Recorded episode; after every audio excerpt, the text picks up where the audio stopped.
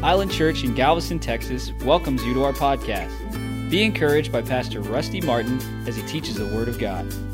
In your Bibles, if you will, we're going to look at three portions of Scripture tonight and kind of go back to where we were last week, studying the subject of love. The Bible says, faith worketh by love. The Bible says, God is love. And love is the first fruit of the Spirit that should show up in your life because you're required by God to walk in love toward God, toward one another, and toward the world. Amen. You get a better amen than that. Amen. Love should be the predominant nature of your life. And the problem is many times we don't develop in love because we don't understand what exactly it is. Therefore, many times in the body of Christ, love becomes a weakness. You know, I've heard all types of crazy rebuttals to things that people say about God, about doctrine, about, you know, different things. And the rebuttal would be this: well, God is love. Well, God is love. People ask about people that live in certain lifestyles that are sinful that the Bible teaches against. Well, God is love.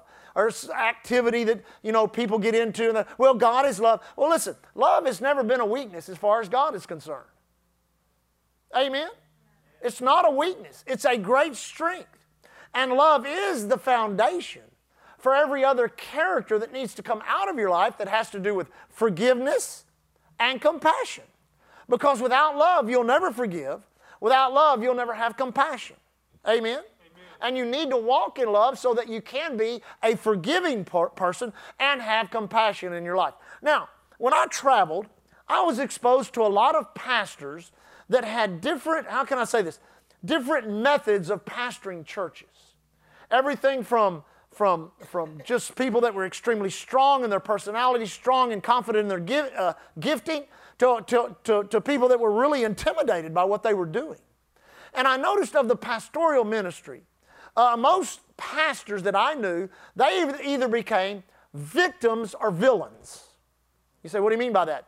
Well, either they were victims of all of the turmoil, the strife that the enemy always tries to rise up in churches, or they became villains because they walked in authority and tried to stop a lot of that from happening. Therefore, they were villainized by the people. They're hard, or they're, you know, they don't walk in love, or which none of that was true. Amen. Now, you've got to understand something about a pastor. A pastor, before he's anything else, he has to be a protector of the sheep. Amen. Amen. And the Bible talks about God spoke through the Apostle Paul in Acts chapter 20. He said, you got to be careful because within the move of God, the enemy is going to rise up from the outside wolves and from the inside wolves who are going to do everything they can do to chew up the flock. Well, this has gone on ever since Jesus rose from the dead and ever since there's been churches. That's what's gone on. And pastors are commissioned by God and given authority in order to stop that from happening, in order to bring unity into churches. Now, this is something you have to understand. Pastors are given a certain level of authority that most people don't operate in, or people don't have, that don't walk in that office. That's why they are in an office, and that's why they have that authority. Now, that authority must be tempered with love. Because if you put authority over love, you'll go into legalism. You say, what do you mean by that? Anytime authority is placed over love, then you come up with rules and regulations. If you don't do it this way, or you don't do it that way, or you don't. I could always tell when I walked into a church in which the pastoral ministry walked in great authority and never really allowed love to rise above that authority. Their love was always in submission to that authority, and love never operated like it should. You'd walk into the church and everybody looked the same. Everybody had on the same clothes, wore the same suit, the same ties. All the ladies wore the same dresses. Everything looked the same because everything was rule-oriented, and everybody was doing everything they could do to obey the rules of the house. Amen? Now, the Apostle Paul also writes to us and talks about how it is the Holy Spirit through the pastoral ministry that helps the pastors to create what's called correct behavior in the house of God. Because you can't have anarchy. I've been in churches where there was anarchy. Lee and I were in one church, and it was I had several hundred people in this church, and I don't know why the guy was so, I don't know how I could say, as soon as I walked in, the first thing he did, he walked up to me, and he said, I don't care what Kenneth Hagin says, we have dancers in our church. And I was like, do I look like Brother Hagin? And he was, I mean, he walked, I walked in and he's already mad at me, you know. And so they had this production they wanted to do before I preached. And, you know, it, all things being equal, it was ridiculous. You were there.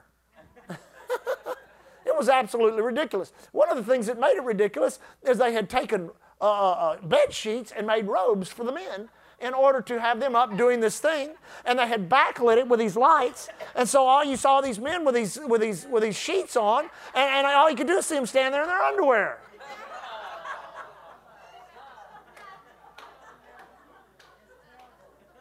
I thought, oh my God. So we barely got through the morning meeting.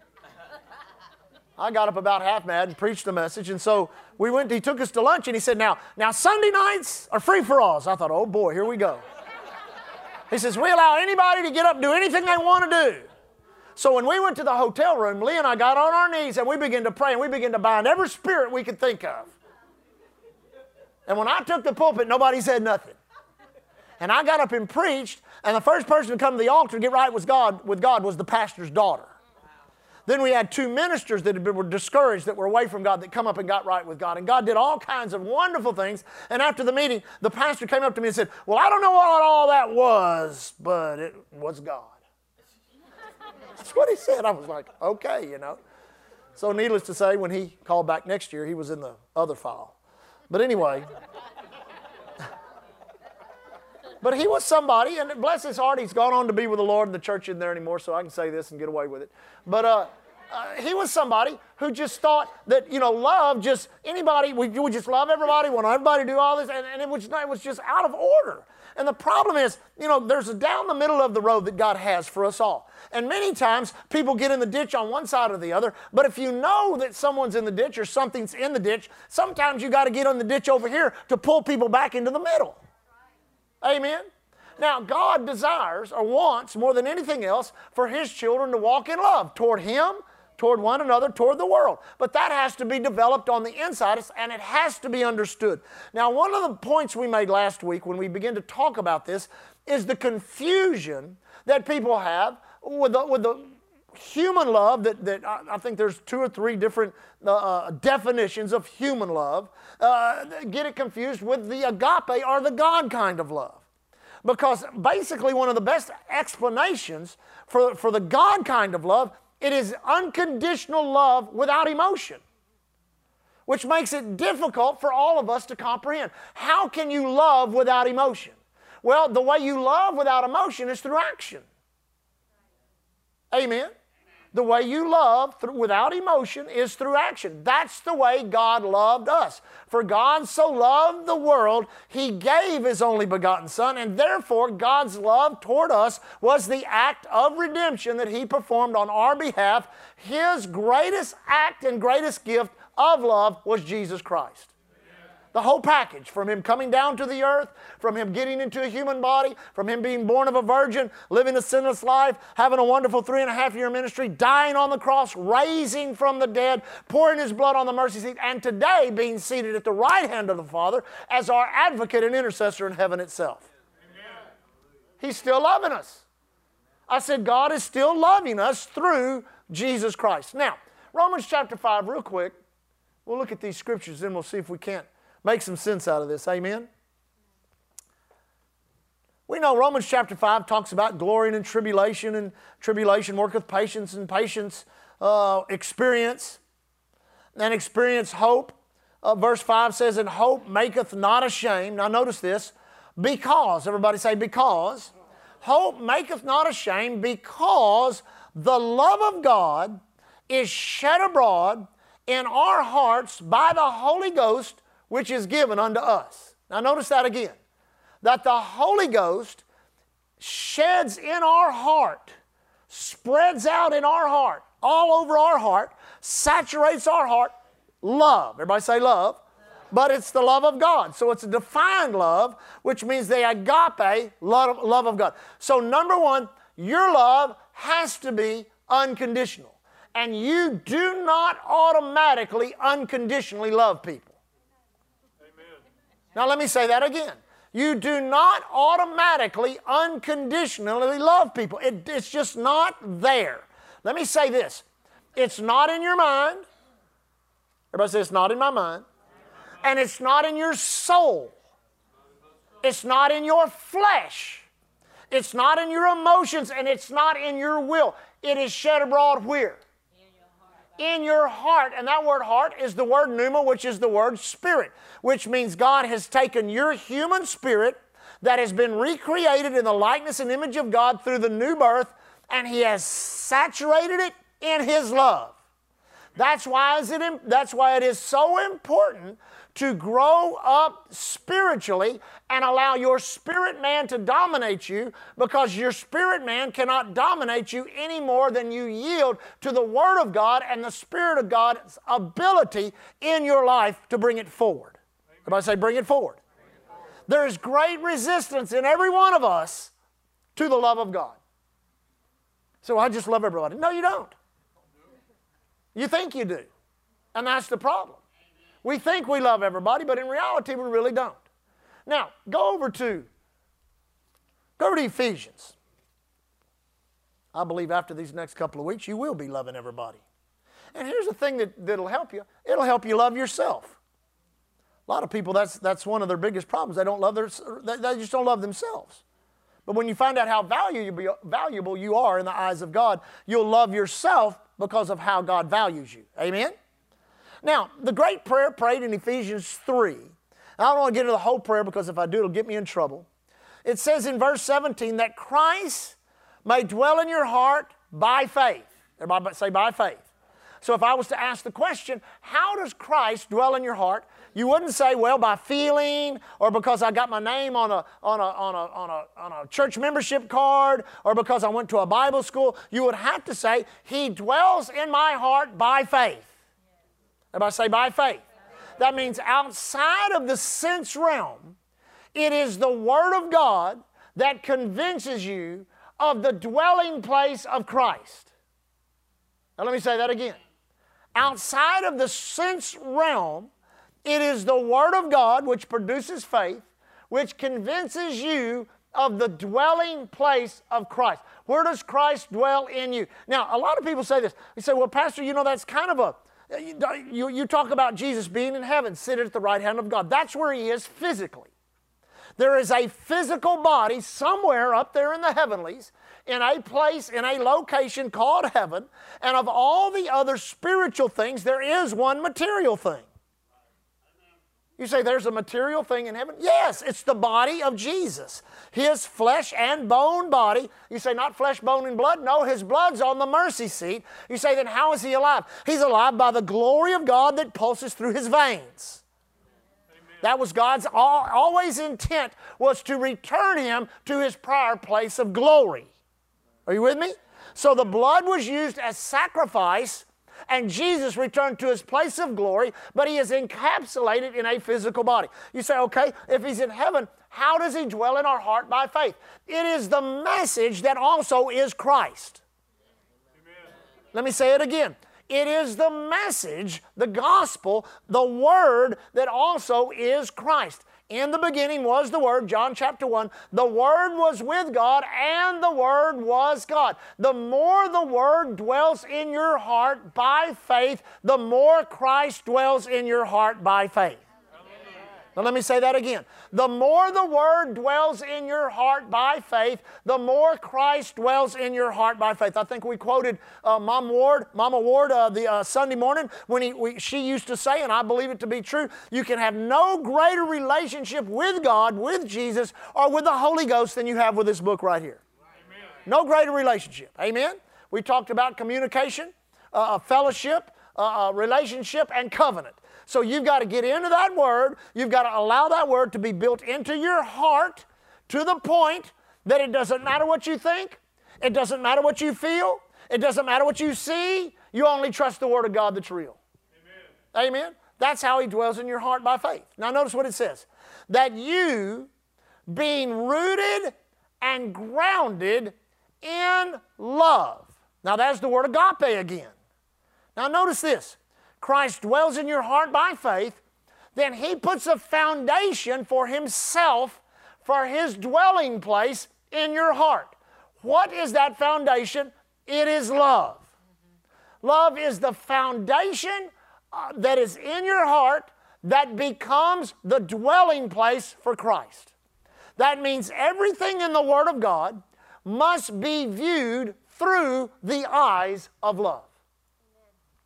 Are you with me?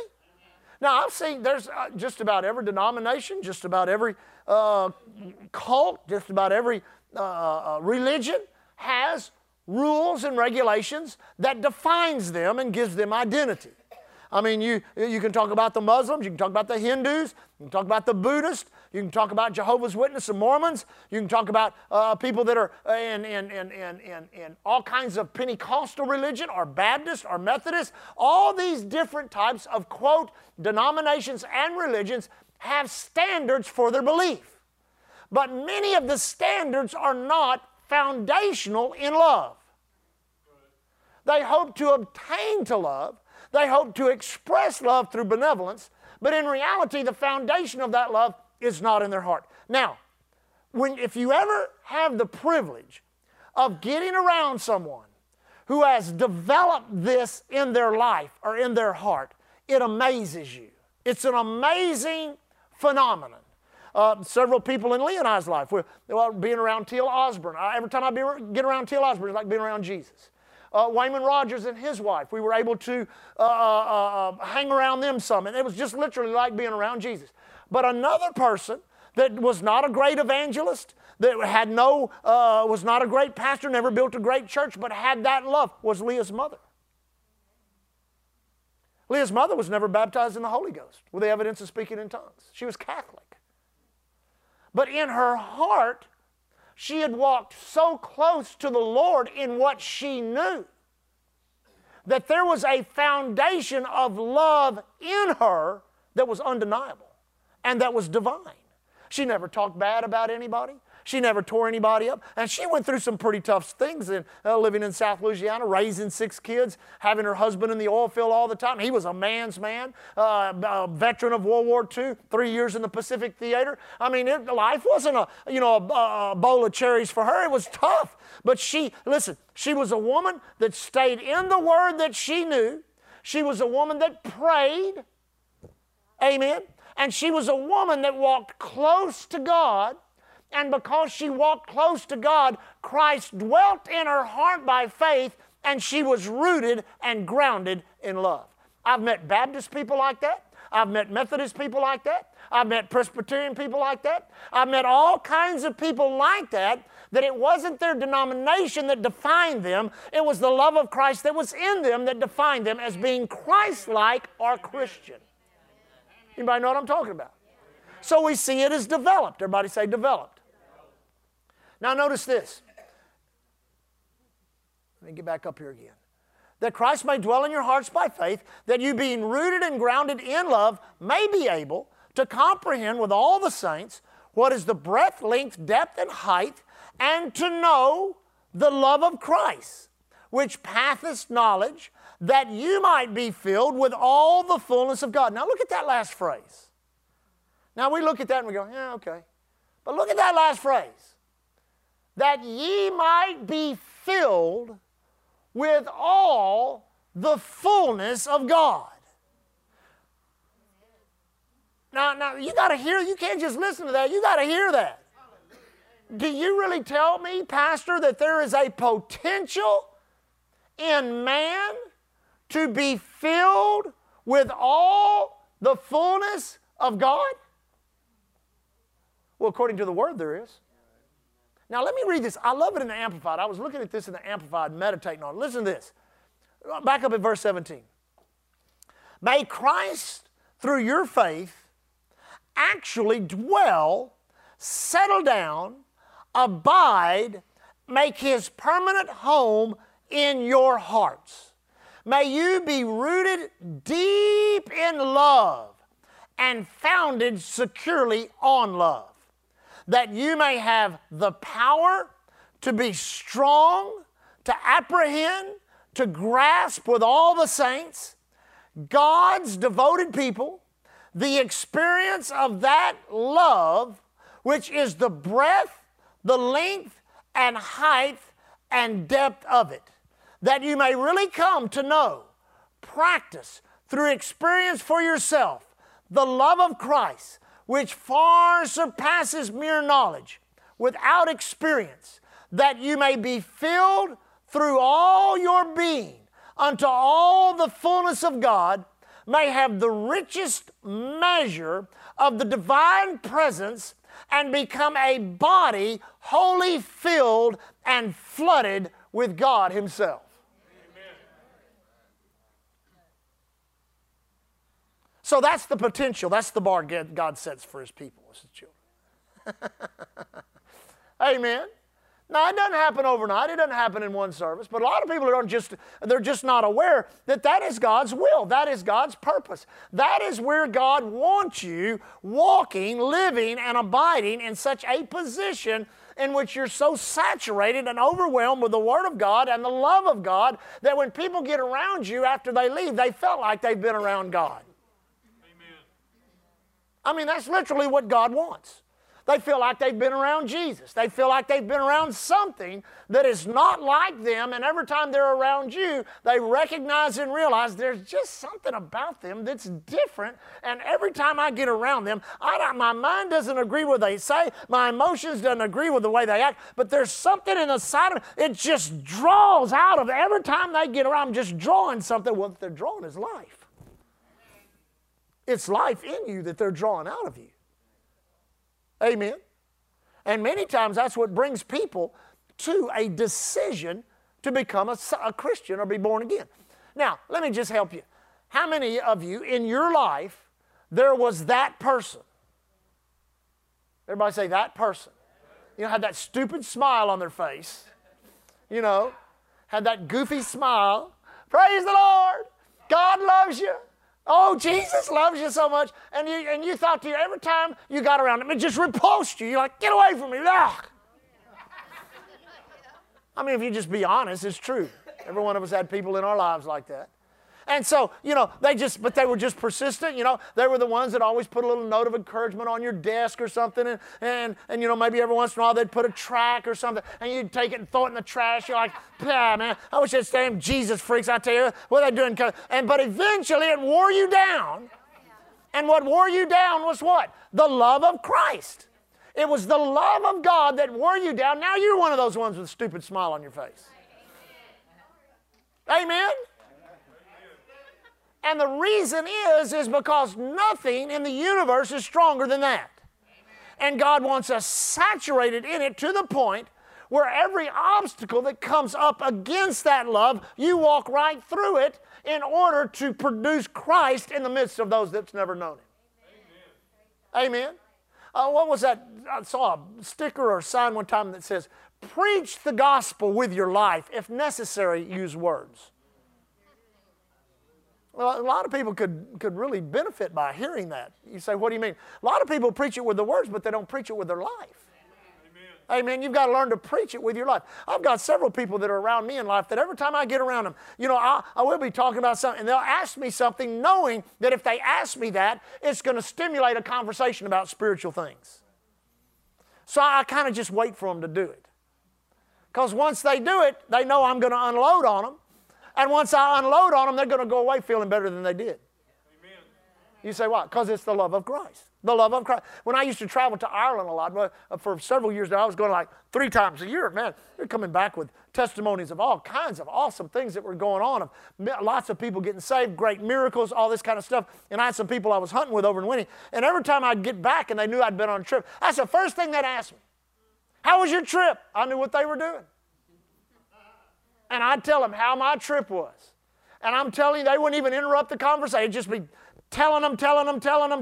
And, you know, I'd tell them just like I'd tell you.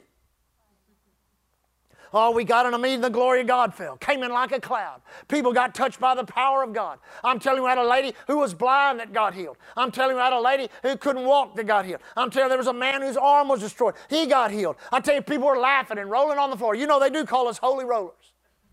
They just laugh. Amen?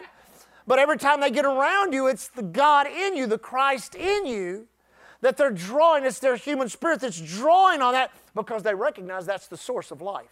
Amen. Their mind doesn't recognize it. Their intellect does not recognize it. But their spirit man recognizes that is the source of life. Amen. just like your spirit man did. That's why you're saved today. Amen. Now, go over, if you will, to 1 Corinthians chapter 13.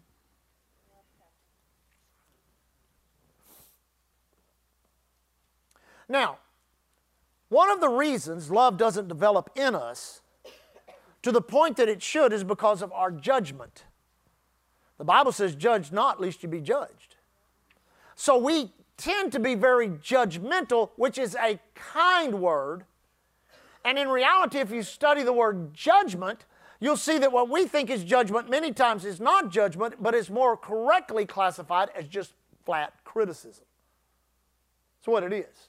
Anything we don't agree with, anything we don't like, anything anybody does we don't like, anything that happens that goes contrary to the positive flow of what we're doing, we tend to be critical of. And what criticism is judgment in its basis form. Now, listen to this definition. I went and studied the word judgment, and I always try to use the dictionary and then the concordance and try to formulate something that would not only just have a dry definition of a word, but also a spiritual bend to it. That's why I look in the Greek and look in the Hebrew just to see if there's not something in there that might shed some light on what it is. Judgment. Now, judgment or to judge is a verb or in its verb form. The scripture that says over in Luke chapter 6, judge not lest you be judged, literally, that's in its verb form. Amen. Judge in its noun form is a person. Amen. Judge in its noun form is a person. So that's easy. In its verb form, it means to form an opinion or an explanation or an estimate through careful weighing of evidence and a testing of its premises to determine. Can't read my own writing. To determine or prove after inquiry and deliberation. To go through a process in which a determined outcome is surmised. Now, how many of us in situations in life, we take time to thoroughly examine it? To try and understand why someone said something, or why someone did something, or what someone meant by saying or doing something that was received negatively by us. We don't do it. We don't do it. What do? We automatically go into a critical mode. Did you hear what they said? And what we many times do is we predetermine a motive of that communication based solely on the communication. Amen. That's why we get into trouble with people, is we predetermine why someone says or does what they do without examining all of the different variables of why someone did say what they said or did what they did. Now, I found this out. Unless you're just kind of drunk all the time, stoned all the time, and, your mouth is connected to drugs and alcohol and all kinds of crazy stuff. Most people have a little bit of a space in their mind in which there is a thought process that goes into saying something. I still like the story about the second grade teacher that taught her children about words by giving them all a tube of toothpaste and giving them a piece of, the construction paper, and said, now take your pencil and get all the toothpaste out of that tube you can get. And those kids worked and worked and got every last bit of toothpaste out. She said, now put it all back in. And they all kind of just looked at her like she was crazy. She said, that's the way your words are. Once they're out, now listen, once words are out of your mouth, they're out of your control. Now, let me say that again. Now, this is, in this generation, this really needs to be something that is adhered to because of social media. Once you put it on the internet, once you write it down, once you put it on paper, once your words are out of your mind, are you ready? They're out of your control. And they're in the control of the hearer. Now, if you'll get that in your mind, you may take a little more time before you say things or post things or write things. Amen. Amen. Realizing that once my words are out of my mouth, I have no more control. People can take them and use them however they want to do it. If the people that love me, they're going to use them the right way. People that don't love me, they're not going to use them in the right way. People that don't know me, I don't know how they're going to use them. Amen? And then there is also, you have to understand, people everywhere hear differently. They hear differently. And when you hear different, I recognize and realize that all people hear differently, then you've got to understand. That's why Jesus said, don't be careful not only what you hear, but how you hear it. Listen, you can go through the house and stump your toe and, you know, get mad. Oh, man. And then got pain in your body and you're upset because your wife left the light on. And then encounter your neighbor and say something to them with such a tone or a way of saying it in which you really did not mean to say it that way, but you're mad at your wife, your toe is hurting, and it came out of you, exclamated by pain and disappointment. Amen? Well, how many other things in our lives does the enemy try to get us to communicate in such a way where the way we communicate it literally gets misunderstood? And you're like, I did not say that way. I did not communicate that way. But all of a sudden you are, quote, judged. Now, let me help you. We'll go back to love. To the extent that you judge that in other people will be to the extent you're judged by that. Now let me say that again. To the extent that you judge that, I mean, it's everybody that ever says anything to you, you just take it apart, you try to figure out what the motive is, I mean, why did they say that? How did they say it? I mean, if you do that, then that's to the extent you'll be judged. So I have a hard time communicating to people. That's because people have a hard time communicating to you. It always makes everybody happy, doesn't it? Amen. Now, when you're a preacher or a teacher of the Word of God, that can be a dilemma. Amen. Brother Osteen, I mean, man, he was a master pulpiteer. I mean, he could teach and preach, but he was misunderstood. And so there was a group of African pastors that he paid for them to come over to a great missions conference he was holding. And they had listened to his cassette tapes for several years and been greatly blessed.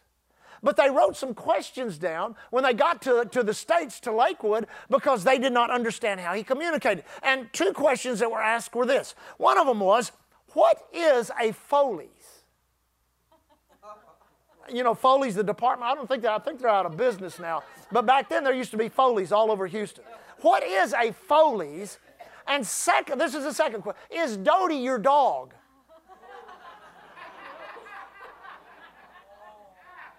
And Brother Osteen said, I read, for you to know, that's his wife. He said, for the first time in his life, he recognized and realized, because he used to cut up with Dodie all the time. And in the old building, she sat in a chair and had the lights on. And she'd always cut the lights off when he'd say things like, I'm a handsome young man and tall and beautiful, and I can't help I'm married to an old woman. Well, everybody would boo, and then they'd cut the lights off. And then the lights would come on 30 seconds later, and he'd go on preaching. Well, there was people, if you weren't in the situation or in the thing, and you heard that on a cassette tape, you'd think, who's he talking to? And why is he talking to him like that? So he adjusted some of his teaching and preaching, amen, because of some of the things. But he still cut up all the time. He didn't let it stop him. But people are like that. Listen, let me just say this. It would greatly behoove whoever this is for, because I can't even say it like I need to. Wasn't that good communication? This would greatly behoove whoever this is for to reach up to the sensitivity dial and turn it down a little bit. Amen. Amen. I bought a boat a couple of years ago and had a hard time with the motor. Now I had boats just like that, motors just like that. And so they kept messing with it, and found out they didn't have the right size prop. They had to go through 4 props, and they finally got the right prop in order to cause the amount of water necessary to go into the intakes of the motor and cool the engine down. Now, this is what the technician told me. He said, 20 years ago, this would have never made any difference. He said, your motor would have run fine, never would have got hot, no problems whatsoever. He said, but now, every one of these stinking outboard motors has 5 computers in it. And everything is brought down to the littlest bitty where if you're off just a hair, it shuts the whole thing down. Well, I got news for you. That just painted the picture of our society. Where everything is brought down to this little bitty where you're off just a hair, then everything goes awry. Did you hear what he said? Did you hear what she said? Did you hear what he did? Did you see what he did? And all of a sudden you got all this turmoil going on. Amen? Because there's no tolerance. Literally, the phrase the technician used in describing the dilemma of my 140 Suzuki 4-stroke motor was this: the tolerances are too tight. So everything has to run perfect. Now let me ask you a question. If everything has to run perfect in your world, how are you going to maintain? Because you are imperfect and you live in an imperfect world. You're around a bunch of imperfect people. You got imperfect children. You're married to an imperfect man or an imperfect woman. Life is imperfect. How are you going to deal with it if you demand perfection and your tolerances are too tight?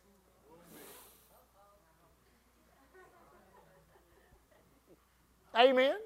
I've talked to a lot of people that just were a little too tight.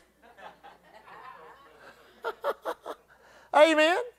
And you get pressure on the tightness. Amen.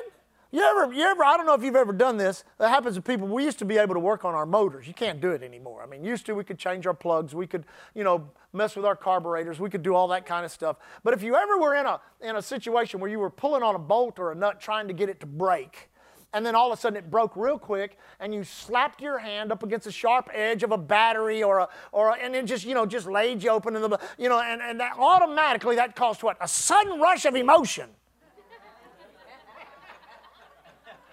Because something broke loose, and boom, all of a sudden you're hurting. And that causes a sudden, you kick the cat, hit the door, all kinds of, and it takes you about 10 minutes to get back to earth. Well, listen, that's how we've all been conditioned. So God says, what I'm going to do is I'm going to come into your life, you're going to get born again, you're going to become a new creature in life, and I'm going to go into the core part of your being, which is your spirit man on the inside, and I'm going to remove all that junk, and I'm going to put my love as the foundation for a new building of your character. That's why you've got to get away from the phrase, God made me like that. God did not make you like that. The devil did. The devil and your great-grandfather Adam made you like that. Therefore, you have to be remade in the likeness and image of God, and the foundation of that becomes love.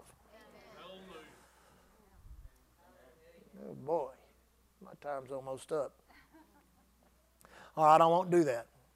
Because if I get into that, it'll take me 20 minutes. So, just a couple of things and we'll close. Still love me? Go back and continually rehearse in your heart and mind through the Word of God scriptures that deal with love. Look at Jesus in the Gospels in His ministry, especially to people who were unlovable or should not have been loved. And watch His expression. Now, you say, because we can get into the woman caught in the act of adultery. We can talk about Zacchaeus who climbed up in the tree. We can talk about Matthew, the tax collector, and we can see love manifest toward them. What about the Pharisees? See, now there was a side of love you don't understand. Jesus called them snakes. They tried to get religious with him. Go over there and read John chapter 6 and 7. I'm telling you, they tried to get religious with him, and he so tore them up that at the end of that, he turned to his disciples and said, are you going to leave too? And they said, we don't know what you said. All we know is you're the ones with the words of life.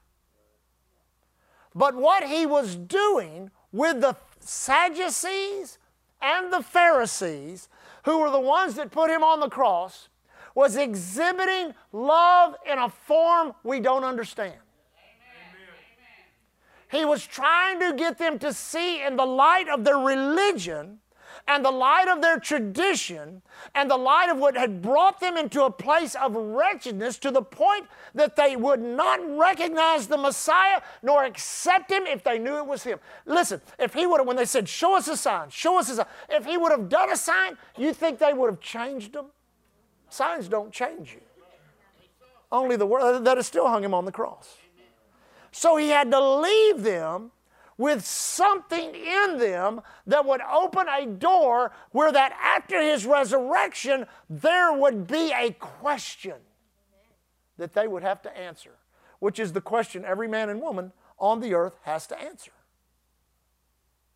I heard about a book, I think I've got it at my house, and it talks about Annas, the high priest, Annas and Caiaphas, and how, now I don't know where this came from, so I don't preach it as doctrine, but it is in this book. And it talks about his conversion, which was about 15 years after the resurrection of Christ, and how that Jesus appeared to him in a vision. And he cried out, "The Nazarene, the Nazarene, the Nazarene." And how that when Jesus appeared to him in a vision, he fell on his knees expecting judgment.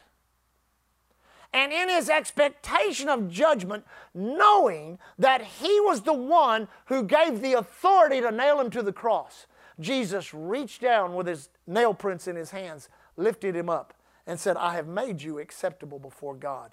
And Annas became a Christian, a born-again believer. Now, I don't know how, where did they get that story? They had some documented Hebrew writings that they had found and this and that. But I think it's even if it's not true, it should be. You say, what do you mean by that? If Jesus were to manifest himself in front of him or Caiaphas, which were the two that gave the authority for his crucifixion, how would he treat them? Just like it was described. Not with judgment, but with love and mercy, and bring them right into the kingdom of God. And for many people, that's what it takes, is the realization of the love of God being greater than any sin you've ever committed, than anything you've ever done. And the problem with you never really drinking fully out of that cup is you've really never forgiven nor loved yourself the way you should. That's why it's hard to love your children or love your wife or love your husband or love others around you, because you've never really drank of the love of Christ in your own heart. You've kept it suppressed by your soul and by your flesh. And many times our excuse is this: well, you don't know what I've been through. Well, it really doesn't matter, because the love of God has a way of dissolving that and getting to you and getting into you and through you to the point where you can love your kids, you can love your husband, you can love whatever it is, and even if they've wronged you, harmed you, or hurt you. Let me tell you one more story and we'll close. I was in Bible school with a guy. He had a great testimony. He and I kind of hung around. We kind of just, were quiet and didn't make a lot of commotion like a lot of other people did, and so we kind of hung out and talked about it. He liked to hunt. I took him hunting a couple of times. His testimony was incredible. He was raised in the Assemblies of God, and he met his wife at a youth camp when he was in the Assemblies of God. They were both juniors in high school. And they dated, and I think their second year of college, they went to Southwestern Assembly of God Bible College together. Second year of college, got married. Got married, became associate pastors of a church. And life went on for several years. They had two sons. Both their sons at that time, this would have been back in the 80s, both of their sons, one of them was, I think, 14, the other was 12. But about 8 years prior to that, she met another man and got into an adulterous affair, and embarrassed the family, embarrassed the church. He lost his ministerial credentials because of that, because with the Assemblies of God, you cannot be divorced and carry ministerial credentials. He lost his credentials. When he lost his credentials, he lost his way to make a living, because he was an associate pastor, believing God one day to become a pastor of a church. So all his problems in life were caused by his wife, who was now his ex-wife. So in prayer and in pain and in agony of all that he was going through, he cried out to God and said, God, what do I do? And the Lord spoke to him and said, you need to stand in faith and believe me to restore your marriage. And he was like, Lord, I didn't even know if I can forgive her. The Lord said, if you can come to a place of forgiveness in your life, I'll show you a miracle that'll blow your mind. So he said it took him several weeks. He gave the testimony to our class. He said it took me several weeks of just speaking to the hurt, speaking to the hate, speaking to the unforgiveness, speaking to, till finally he came to the point where he could honestly say to himself, to God, and to his wife, I forgive you and I love you. Well, several years went by. I think 3 years went by. And she met another man and, quote, fell in love. And their wedding day came. And she marched up the aisle and stood by that man. And as the pastor opened the Bible and began to start the ceremony for her to recite her vows with this other man, she looked at that man and said, I can't do this. I don't belong to you. I belong to another. And I've got to go back to him. And she walked down that aisle the other way and went back and restored herself to my buddy, to my friend. And God totally restored that marriage, which was a great act of love and forgiveness. That's one reason we don't see more miracles like that, is because when we get hurt, when we get hit, instead of allowing love to do its work in us, we end up scarred. And like most people who are disgruntled do, you get enough of them around each other, they start having a scar showing. Remember, what was it? What was that show? Well, Jaws, when the guy says, yeah, this is where I got, this is where I got, you know, and we start showing off the scars of all of our pain and hurt, which every time you talk about it, makes the scar itch. Amen? So, we're going to keep going and keep looking at this. Is this helping anybody? Because faith worketh how? By love. And we want to be people of great love. Amen? Stand on your feet, if you will. Father, we bless you tonight. Thank you for your goodness toward us. Thank you for Christ dwelling in our hearts by faith, that we being rooted and grounded in love. Let every one of us tonight, Father, have a big want to, deposited on the inside of us, to begin to explore the dimensions of that love and to experience it and share it with others. Lord, where there needs to be forgiveness, where things need to be put into the past, where pain, hurt, and all the negative things of life that affect us, Father, that we must learn to walk in love towards.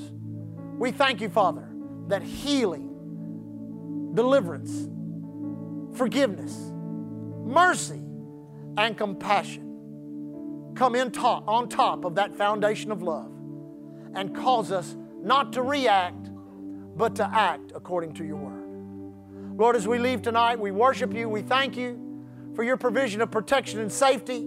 Let your blessing be upon us. As we leave tonight, thank you that we abide under the shadow of the Most High. Thank you, Heavenly Father. No evil befalls us. No plague comes nigh our dwelling place. Angels have charge over us. Thank you as we travel on the highways, the airways, the seaways, or the railways. We are kept, protected, and blessed. Thank you, Father, in the righteous labor of our hands. Wherever it may be, whatever we may do, thank you we're not subject to trauma, terror, wicked, evil plans of wicked men or the devil himself. We abide under the shadow of the Almighty.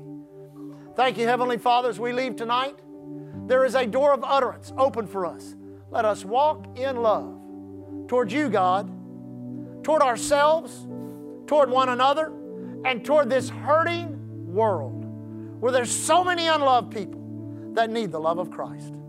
Thank you, Father, as we leave tonight. We walk in faith and love toward you. We walk in love toward one another. Thank you for our church. We leave as the ambassadors of Christ you've called us to be. Thanking you, Lord, here at Island Church. We're covered by the blood, empowered by the Word, and anointed by the Holy Spirit. God. Thank you for listening to Island Church's podcast. To find out more information about Island Church in Galveston, Texas, visit our website at islandchurchgalveston.com.